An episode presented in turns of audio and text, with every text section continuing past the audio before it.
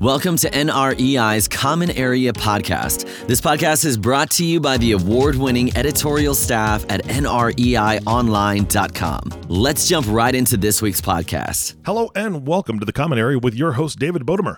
Today I'm excited. I'm going to meet somebody new, and that is David's guest, which is Bob Atkins.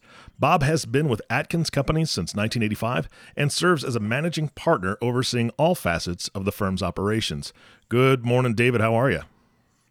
I'm doing well. How are you today? Doing fantastic. I'm, uh, you know, you and I spoke a little bit before the podcast. We're still quarantined. We're still uh, yep. social distancing and and uh, all that good stuff.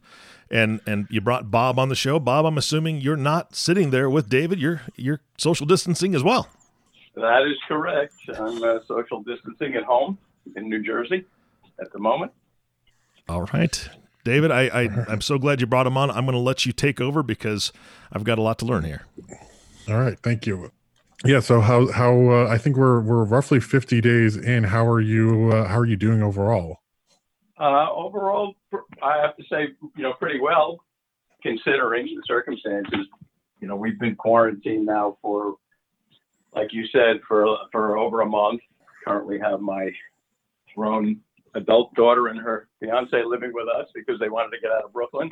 We're in North Jersey, so they wanted to get out of Brooklyn, and uh, we have them with us. But uh, you know, knock on wood, we're feeling healthy and, and doing well, and still uh, the company's still operating pretty well from uh, from a remote standpoint. As uh, someone who who also lives in Brooklyn, I could say that was probably a good choice. it's been a little yeah, for a period of time there, it was uh, it was looking it was looking pretty uh, scary. So so yeah. they made the decision to, to move in with us temporarily. It's all good. So, can you tell um just uh, to talk a minute about the Atkins companies and and a little rundown of um you know what your what the specialty is and and you know some of the background. Sure, we're a third generation family real estate development company. As I said, we're based in West Orange, New Jersey. We've been in business now for over 60 years. Uh, our father started the company back in the late 50s. Uh, through the course of history, we've done a lot of uh, development in various different real estate asset classes, ranging from residential, general office, retail. But for over 50 years, our niche has always been medical office. We have always owned and developed medical office properties through that time. Uh, and I would say about nine years ago, we as a company made a strategic decision to focus almost exclusively, uh, exclusively on the medical office market. So uh, we divested ourselves of some of the other asset classes that we owned, and now we own and manage about 700,000 feet of medical office properties across five states. And so, yeah, that gets to, you know, a, the, the reason I was interested to bring you on, which is just for this past, you know, couple of months, we've been just in part of our regular coverage and in these podcasts, been looking at how various sectors are in the industry being affected in different ways. Thought it would be interesting to get this perspective on what it's been like in the medical office space. So, um, like, for one thing, I understand is you know so on one hand you do have this heightened you know people like people that are covid patients or services that are that that can help them in some ways you know maybe heightened operating with some heightened safety measures but are but are, are continuing to be practicing what they're doing. But then on the flip side you might have these other kinds of tenants who maybe doing procedures that people aren't having as much. So i'm kind of curious what the overall picture does look like well, you actually uh, nailed it pretty well there, David. what, what we're seeing, you know, it's a pretty unique situation in our medical buildings because, uh, as you said, you know, it runs the gamut of specialty types mm-hmm. and patient populations that our tenants deal with. So, some of the practices, as you said, um, still need to operate and still need to see their patient base, uh, albeit on a very, very reduced patient load. And then we have some of the tenants who have closed altogether. I would say that's that's in the minority, mm-hmm. but there are certain types of practices that have felt the need to close entirely. So, you know, they're just trying to rough it out as best they can and hope to open up as soon as possible. Yeah, I know. Like, I mean, I have to go to an allergist um, every few weeks for allergy shots, and I've continued to go, but it, yeah, the, the experience of going is very different now. They kind of just like rush me, you know, come out, go out. When I get to the office, they just, I don't even go into the waiting room. They just bring me straight back into um, a room.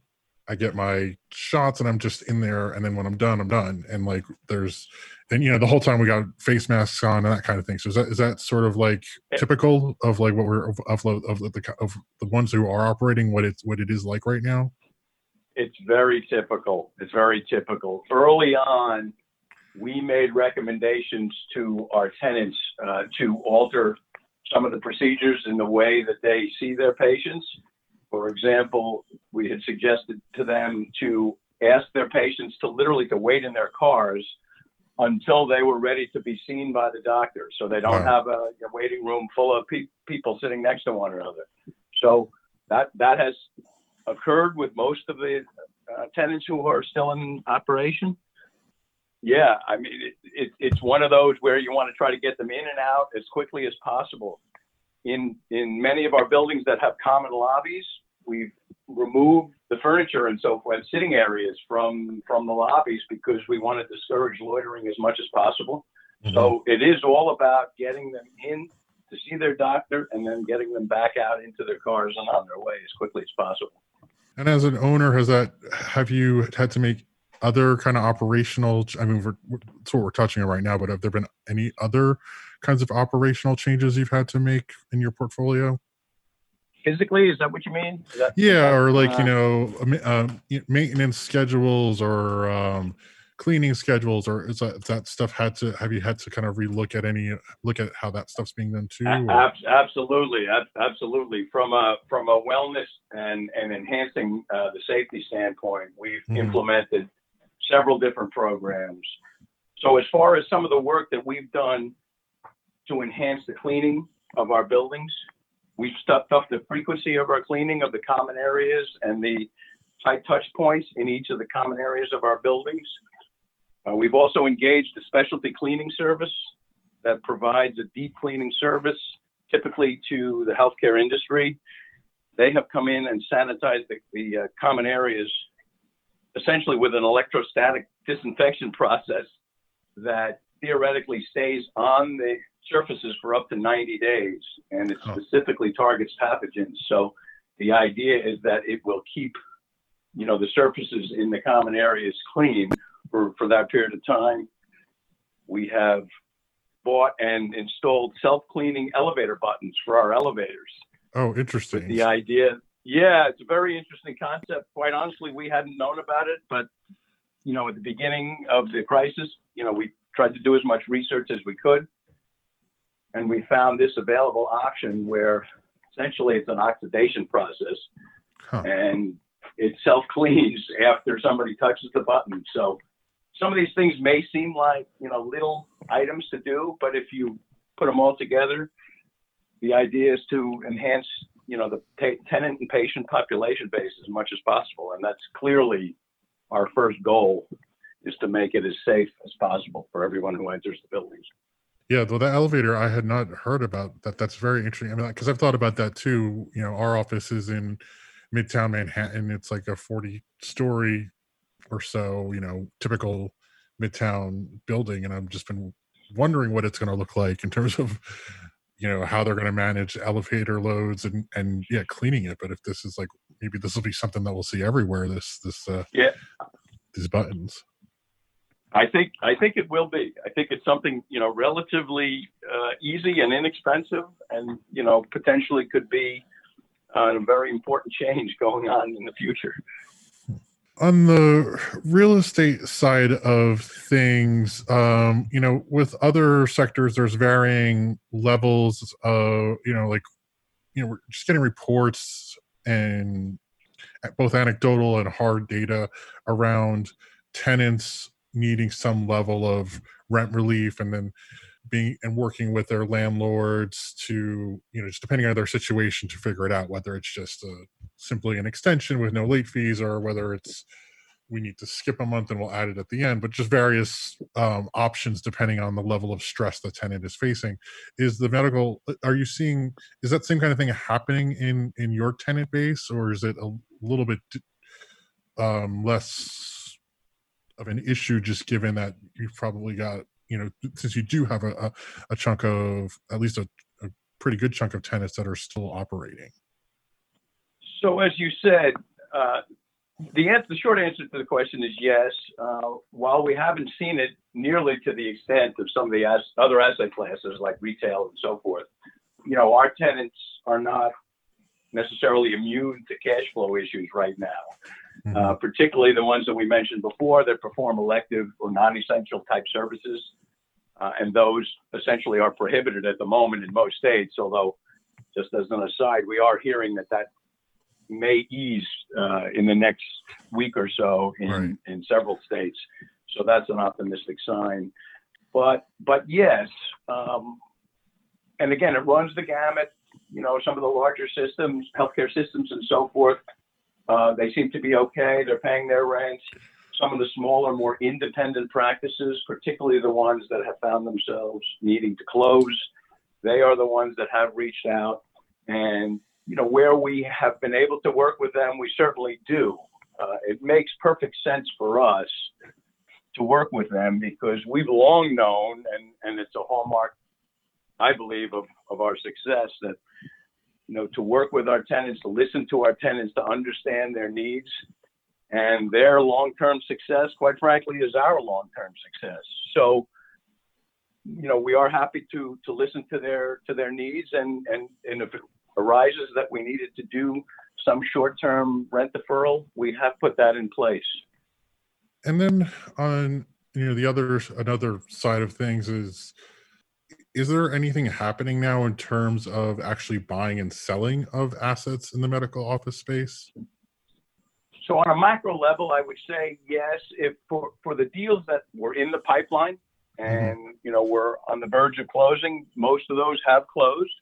Uh, we are seeing, and most of the ones that you know are still in the pipeline and you know haven't yet closed, they're moving along, albeit more slowly and more cautiously. I would say any new deals, we're not seeing a whole lot of new deals coming across our desk at the moment. Um, and, and quite frankly, it's not the worst thing in the world because from our standpoint and from our investor standpoint, you know, the idea of trying to value properties during the midst of this crisis is, is a little bit more difficult. And so uh, I think most people are actually just focusing on maintaining their properties, getting through the crisis with their tenants. And as we see, you know, as we come out of the crisis, we fully expect the volume of, of activity to pick up. so yeah so so it's, it's stuff that was already in the works is kind of happening but like you said so the new deal sourcing is that that there's not much happening Right. I mean, for example, we just closed uh, late last month on a sale of one of our properties that had been in the works for several months, and the buyers were still anxious to close, and it ultimately did close. So, you know, that's been a fairly common occurrence that we've seen. But as I said, for for for new prop product coming on the market, that has slowed tremendously.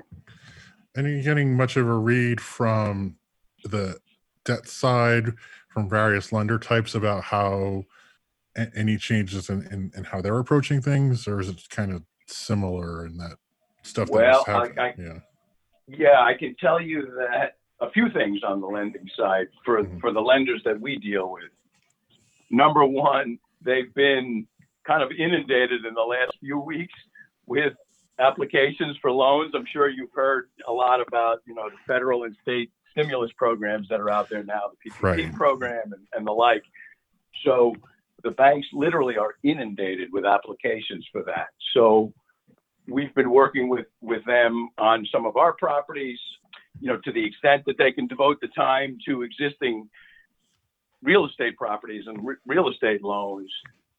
They have been fairly cooperative in terms of working with their borrowers, uh, you know, on, on the same kind of thing as, as on the tenant side with tenant relief. They have been working with us with short-term relief on the lending side. So when everybody sort of works together, Mhm. it's the best way to get through this crisis. And Right. we've seen we've been very successful with that up to this point. We'll see what the future brings, but I think everybody is fairly optimistic that the medical office space and the medical office asset class will be one of the first ones to recover uh, coming out of the crisis. So we're reasonably optimistic that uh, you know this asset class will rebound fairly fairly well and and will be a healthy class going forward. Yeah, I mean that would seem to make sense because you know some of things people may be able to push off what they were going to do, but I mean they're whatever they were going to do, like depending on the, the medical procedure, like they're going to have to do it at, at some point. I would think so. Um, You're not like- exactly right. You're you're exactly right. And we've had those conversations with many of our tenants where they believe they're actually going to be hit with a surge right. of procedures and appointments because just as you said, you know, people with you know who have certain ailments and and need certain procedures, yes, they have put it off because you know it's been it's been a restriction, quite frankly, but it's not something they could put off forever. So so when those restrictions ease, a lot of these tenants feel like they're going to be hit with with quite a surge, and you know they're already looking into expanded hours, you know, late nights, Mm.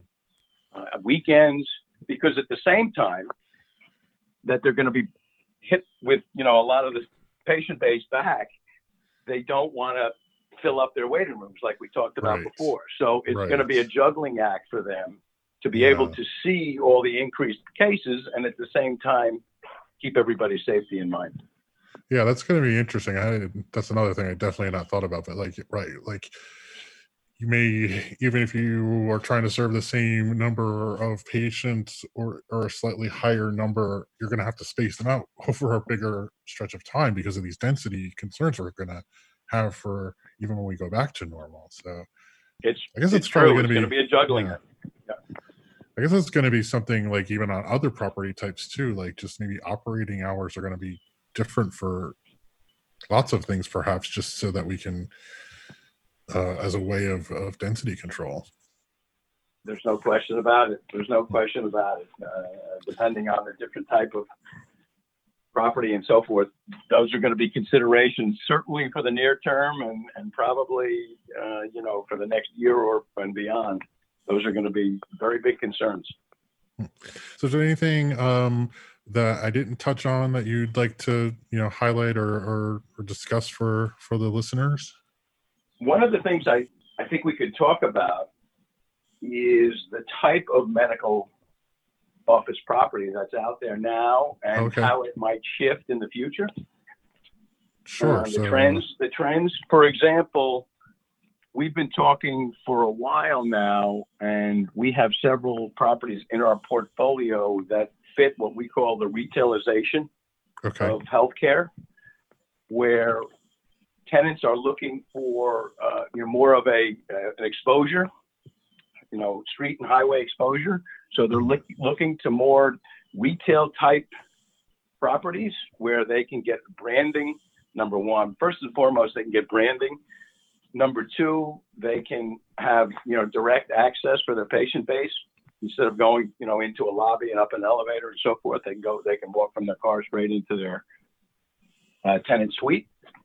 So those are things that have been happening, you know, over the course of the last several years. Anyway, as I said, we have several properties that fit that criteria, and the tenants obviously are are very happy with with with the structure that they have. Now that that being said, that doesn't fit the mold for everyone, and there are clearly medical tenants that like the idea of the traditional medical office building being surrounded by you know many other medical tenants. And you know i don't think that's going to go away. The the the, the, primary driver we see in the near future is still going to be the diversified fully integrated medical building. But the reta- this retailization that has been slowly occurring we believe is going to accelerate because of the virus, because of this pandemic, uh, just because it inherently provides a safer, easier way uh, for patients to get in and out of the space without having to worry about, you know, being too close to other patients and staff and so forth. So do you see that as also coming out of this potentially an opportunity to buy assets that, that maybe used to be retail and reposition them as medical office? Is that is that also something that will that, that could happen? A hundred percent, a hundred percent. So, uh, unfortunately, what looks to be the reality is that there are going to be a certain percentage of the retail, you know, current retail users that, that may not be able to reopen after Right. this crisis if they financially can't make it through. So there are going to be several uh, opportunities out there for either the landlord, you know, the current owners of those properties and Mhm. or healthcare users to reposition those properties from formerly being a traditional retail user to a, a retail use to to medical. There's no question about it. Yeah, well, it certainly seems like I know that this cycle is ex- obviously extraordinary in some way. Well, in a lot of ways, just because of the the magnitude of the shutdown and you know entire property sectors having having having to be shut. But we're also you know this business is cyclical, and so some of the things that we've seen in the past of just you know once we get out of the acute period of crisis, then opportunities do emerge, and whether that's distressed assets or re- repositioning. It's- This has always been, at least in the time I've been covering it, a very creative industry in terms of, you know, taking these harder times and then creating the next growth cycle out of it. You're right. You're right. Uh, it's interesting to think about because, as you well know, you know the old adage of location, location, location. Yeah. you know, is always the most important thing, thing for real estate, loca- you know, location of real estate. But interestingly, that has evolved over the last batch of years that we are seeing for medical office. Typically, it used to be, you know, clustering around in and around on campus uh, around hospitals and in, you know, clustering of medical office buildings just in the immediate neighborhoods of, of the hospitals that has been changing over the last several years as the healthcare systems have recognized the importance of sort of getting out and being in the community, the customer base that they serve. So we've been fairly successful in locating properties that fit that bill and working with healthcare systems that, that want to expand their footprint, so to speak. Uh, and again, it used to be in the old days, you know, a healthcare system had a monopoly on their sort of geographical footprint. That's not the case anymore. So you see hospitals competing against each other for, for similar patient base. So their footprints are expanding dramatically. And this crisis is really just going to further accelerate that process because there's going to be opportunities for the current properties that are going to lend themselves for, as we said, you know, repositioning to help these healthcare systems expand their footprint. Yeah. Well, so it seems, yeah. So for as confusing as things may seem now, we are, seems like we're going to have a busy, a busy stretch ahead of us once, uh, once we get out of this. I agree that once we once we get past the worst of this crisis, as I mentioned before, I believe that uh, the medical office sector is one of the asset classes that's best positioned to rebound and uh, possibly even uh, accelerate in terms of the amount of demand that may be necessary. So there may be an increased demand for either new Class A space or, as we've just discussed, repositioning of existing uh, former retail properties to to be able to satisfy an anticipated enhanced demand. All right. Well, I appreciate you answering all these questions and shedding some real uh, deep insights on what's going on with the medical office sector. It's been my pleasure. And thank you to for tuning in for to this episode. And we'll hope everybody is uh, remains to stay safe and hopefully we're you know getting out into the real world safely in the near future. Absolutely, David. Thank you so much for bringing Bob on. Bob, thank you so much. That was great insight. I have never uh, learned anything about the medical field when it comes to property. Uh, David's already been teaching me a whole lot about investment property, but thank you so much for being here because I learned a lot from you as well. And I, I wish blessings on you, your family business, and uh, that everybody will stay safe in your neck of the woods. And I know that David is staying safe where, where he's at. Again, I'm going to reiterate what David said. We hope every listener is staying safe and is able to get back to work as soon as possible and reconnect with friends and family. And to you, the listener, I want to thank you personally for listening to the Common Area Podcast with David Bodamer. If you have not subscribed to the podcast yet, please click the subscribe now button below. This way, when David comes out with a new podcast, it'll show up directly on your listening device. This makes it much easier to share these podcasts with your colleagues. Thanks again for listening today. For everyone at NREI, this is Eric Johnson inviting you back in two weeks for all the stories that matter to you. And we'll talk to you soon.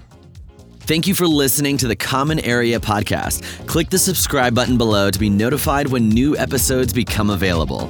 The information covered and posted represents the views and opinions of the guests and does not necessarily represent the views or opinions of NREI or Informa. The content has been made available for information and educational purposes only.